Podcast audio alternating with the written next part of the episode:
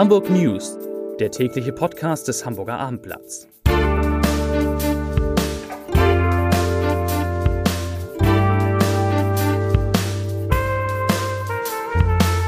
Herzlich willkommen in der neuen Podcast-Woche beim Hamburger Abendblatt. Mein Name ist Lars Heider und heute sprechen wir unter anderem über die Konzerte im Hamburger Stadtpark, die ganz schön teuer werden können. Außerdem geht es um die Frage, wie Hamburgs Industrie der Zukunft aussieht. Wir sprechen über den neuen Kanzlerjet für Angela Merkel, der bei Airbus entsteht. Und wir müssen einmal sprechen über das Unsorgtheater. Das ich, haben wir, glaube ich, in diesem Podcast auch noch nie gehabt. Da gab es nämlich eine tolle Premiere, hoffentlich. Hoffe ich zumindest. Und ich habe Luisa Neubauer, das deutsche Gesicht von Fridays for Future, zu Gast gehabt. Und in den Podcast, der sehr, sehr, sehr lang ist, hören wir auch noch mal rein. Zunächst aber, bevor es ganz lang wird, drei Nachrichten in aller Kürze. Nachricht Nummer eins, die trifft mich persönlich, deshalb ist sie die Nachricht Nummer eins. Und ein der Kollegen, der hier sitzt am Tisch, betrifft sie auch. Die Koppelbrücke soll wieder freigegeben werden. Und das ist unfassbar. Das hat sich ja, ich weiß nicht, über Jahre verzögert. Wer da mit dem Rad unterwegs ist, weiß, wovon ich spreche. Autofahrer, allerdings Autofahrer durften da auch nicht hin.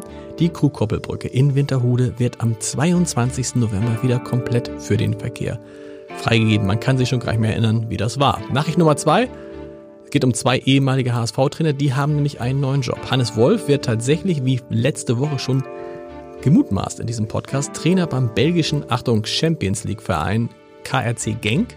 Und Markus Gisdol, die Älteren erinnern sich, der war auch mal Trainer beim HSV, der wechselt zum, Achtung, Trommelwirbel, ersten FC Köln, also in die erste Bundesliga. Das heißt, zwei HSV-Trainer machen richtig Karriere. Und Nachricht Nummer drei, ohne die massiven Störungen an der Universität Hamburg und die Tumulte um AfD-Mitgründer Bernd Lucke direkt anzusprechen, hat Bundespräsident Frank-Walter Steinmeier heute Vormittag in Hamburg deutliche Worte zu dem Fall gefunden.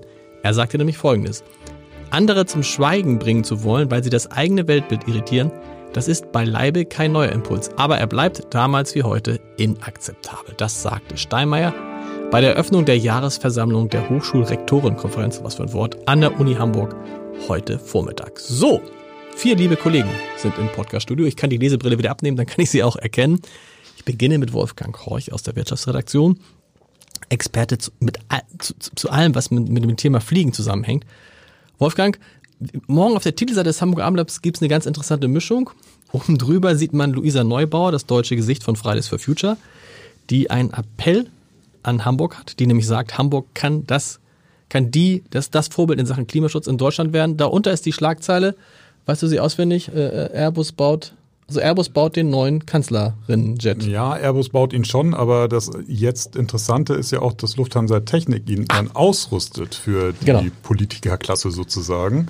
Das heißt, es kommt dann spezielles Equipment rein, was ab April 2020 wahrscheinlich hier in Hamburg bei Lufthansa Technik eingebaut werden wird. Stimmt, ich habe es vorhin falsch gesagt. Klar, der, der Jet kommt von Airbus. Wäre auch noch schöner, wenn die Kanzlerin Boeing fliegen würde. Es ist ein, wäre ein Skandal. Es, es, wär, es ist A350 oder ja, was? Genau. genau. Mhm. Und Lufthansa Technik baut was baut man denn da ein in so einen Kanzlerin-Jet? Wie sieht der aus?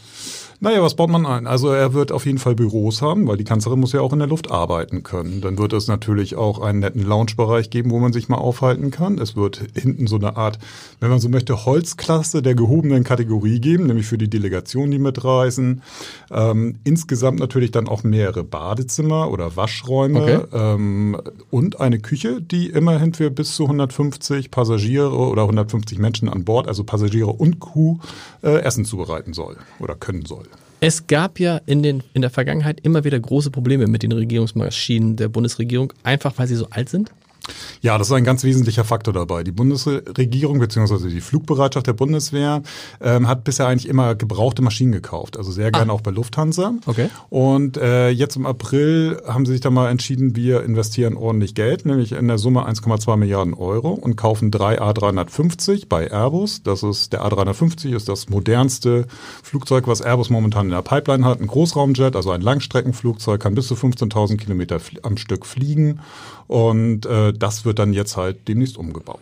Ist das ein lukrativer Auftrag für Lufthansa Technik, sowas auszurüsten, oder ist das vor allen Dingen ein Auftrag, der Prestige bringt? Wir haben den Kanzler Jet. Ich sag schon Kanzlerin Jet, es kann ja auch mal wieder ein Kanzler kommen demnächst. Das könnte sein, ja.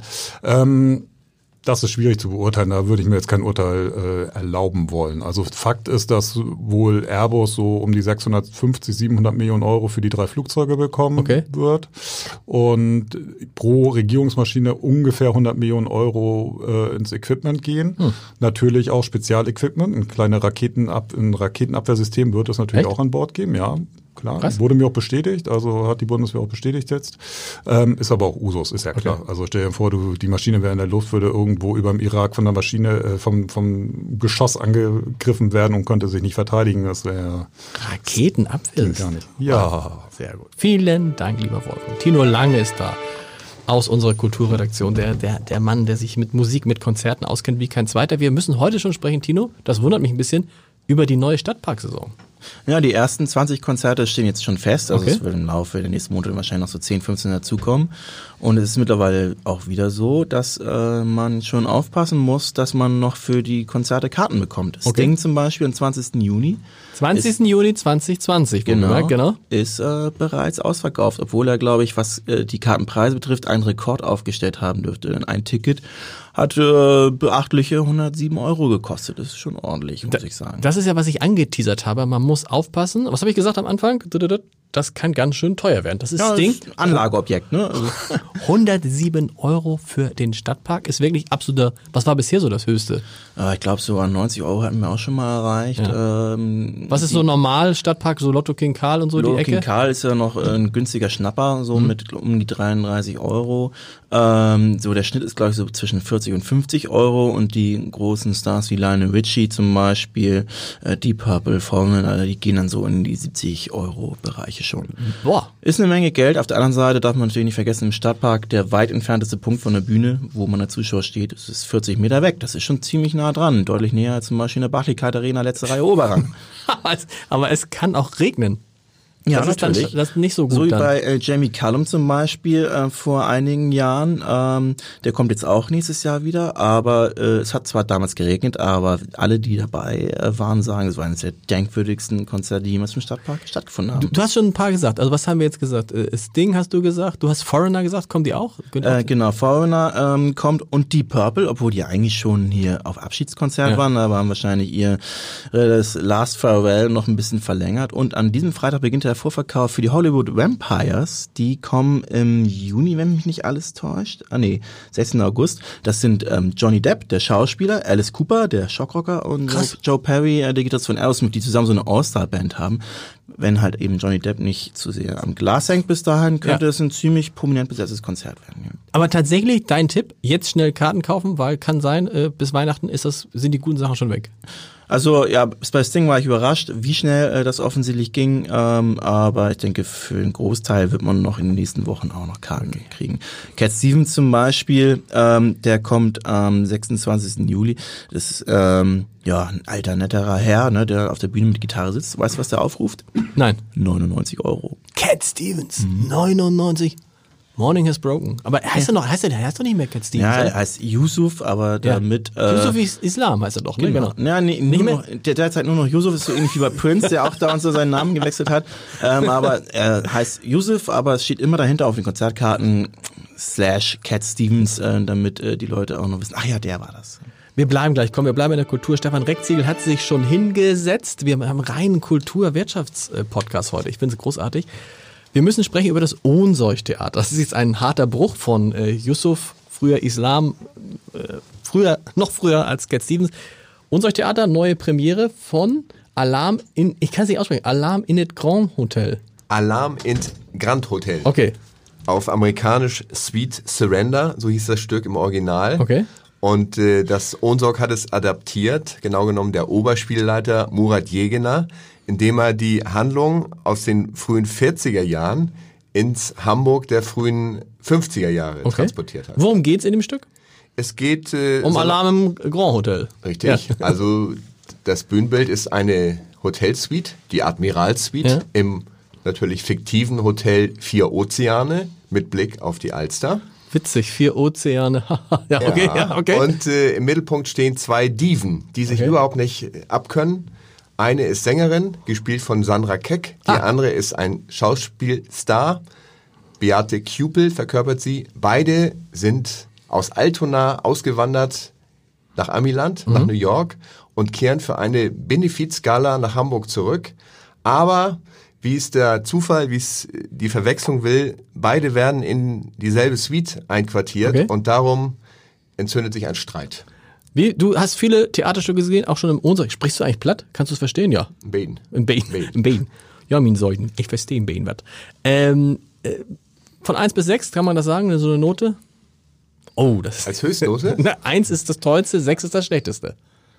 Ich würde sagen, ne, zwei plus. 2 plus klingt gut. Ja, und es ist wirklich eine turbulente Komödie, die äh, auch hintergründige Komik, natürlich viel Verwechslungs- und Verwehrspiele bietet, aber eben auch toll gespielt und musikalisch auch angereichert mit einigen Stücken aus den 50er Jahren. Die älteren Herrschaften werden Sicher. einige Titel wiedergeben. So wie ich. Ich liebe auch Sandra Keck. Vielen Dank für, für dieses kleine, für diese kleine Film. Wird jetzt demnächst immer wird weiter gespielt, ne? Also wie ist jetzt Es läuft bis Anfang Januar. bis Anfang Januar. Karten.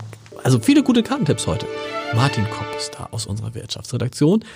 Und zwar, weil heute das, ja, im Vorfeld nicht unumstrittene Bündnis der Industrie, richtig? Verhandelt wurde. Du guckst so kritisch, Martin. Nee, alles richtig, Alles richtig. Tief durchatmen. Ja. Also, weil die, die Grünen haben gesagt, hm, Industrie dazu. Du kannst, erzähl besser, was ist da passiert? Also, eigentlich ist das eine Geschichte, die ist schon im April vereinbart worden. Damals saß man auch im Gästehaus des Senats zusammen, ganz staatstragend. Der Bürgermeister, äh, die Grünen waren selbstverständlich auch mit am Tisch, zusammen mit den Industrieunternehmen. Und man hat also vereinbart, wir machen ein Bündnis für die Industrie. Tja, das war im April. Seitdem ist viel Wasser die Elbe hinuntergeflossen. Und wir befinden uns jetzt in Wahlkampfzeiten. Und da haben die Grünen an dem Papier schon im Vorfeld einiges zu bemäkeln gehabt und haben eigentlich gesagt, das ist ein Bündnis mit der Industrie für die Industrie. Aber es ist kein Bündnis mit der Industrie für den Klimaschutz. Okay.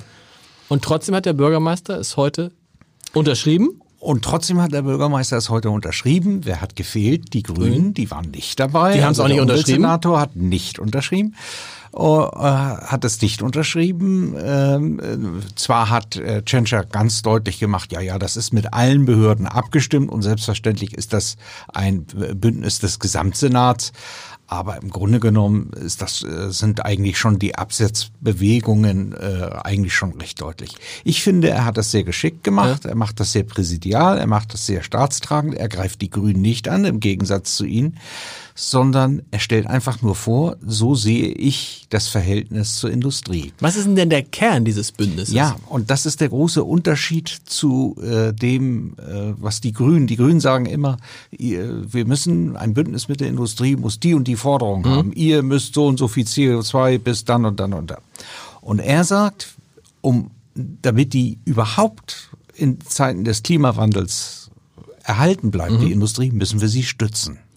Das sind also vor allem sind es so Dinge, äh, dass die Ver- Vereinfachung bei der Ver Verwaltung haben. Es wird ein Industriekoordinator eingerichtet. Das macht der Staatsrat der Wirtschaftsbehörde äh, Thorsten Sieweke, der so als Ansprechpartner für die Industrieunternehmen gilt äh, bei der Verwaltung. Oder wenn ein städtebauliches Projekt ansteht, dass dann frühzeitig äh, benachbarte Industrieunternehmen mit eingebunden werden. Was könnte auf sie zukommen in Sachen äh, Emissionsschutz und so weiter und so fort. Das sind also alles Erleichterungen. Es geht um Rahmenbedingungen im Grunde genommen, die der Industrie es leichter machen sollen, am Standort Hamburg zu wirtschaften. Vielen Dank. Ja, und äh, das wird äh, mein Gast in meinem Podcast, in meinem längeren Podcast vielleicht gar nicht so gerne hören, Luise Neubauer. Luisa, Luise, Luisa Neubauer war in meinem Podcast Entscheidertreffen Heider. Normalerweise hätten wir jetzt noch mal kurz reingehört, aber wir sind schon fast an unserer 15-Minuten-Grenze. Deshalb jetzt nur der Tipp.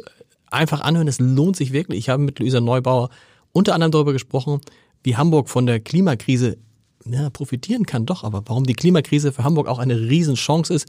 Wir sprechen auch darüber, was wir alle tun können, um äh, etwas gegen die Klimakrise zu unternehmen. Luisa Neubauer hasst übrigens diese Frage. Sie hasst die Frage, was kann jeder Einzelne tun, um etwas gegen äh, den Klimawandel zu tun, weil sie sagt, wir müssen gemeinsam was tun und wir müssen an dem System, in dem wir leben, was ändern. Und es gibt kein, ein kluger Satz, es gibt kein nachhaltiges Leben in einer nicht nachhaltigen Gesellschaft. So. Und äh, ja, wir sind beide auch Vegetarier, das haben wir auch kurz thematisiert. Also mal reinhören. www.ablatt.de slash Entscheider. Und jetzt, wie immer, am Ende dieses Podcasts, ich lese, setze die Lesebrille auf, den Leserbrief des Tages. Er kommt von Claudia Petersen. Es geht um die Geschichte, die wir an diesem Wochenende veröffentlicht haben, dass es in Hamburg bis zu 200 neue 30er-Zonen geben soll. Claudia Petersen schreibt, aha, bis zu 200 neue geschwindigkeitsreduzierte Strecken in Hamburg. Und jetzt kommt meine Frage, wer kontrolliert die Einhaltung der reduzierten Geschwindigkeit? Bei uns im Mainweg, ist es Fuhlsbüttel oder Alsterdorf, irgendwo in der Ecke, gibt es jetzt schon fast ein Jahr auf einem Teilstück eine 30er-Zone. Daran hält sich, grob geschätzt, vielleicht die Hälfte der Autofahrer. Was bringen diese Zonen, wenn nie kontrolliert wird, ob sich auch alle daran halten? Gut gemeint ist noch lange nicht gut gemacht, schreibt Claudia Petersen. Und ich kann nur sagen, Luisa Neubauer, www.abendblatt.de slash Entscheider. Viel Spaß beim Hören und bis morgen. Tschüss.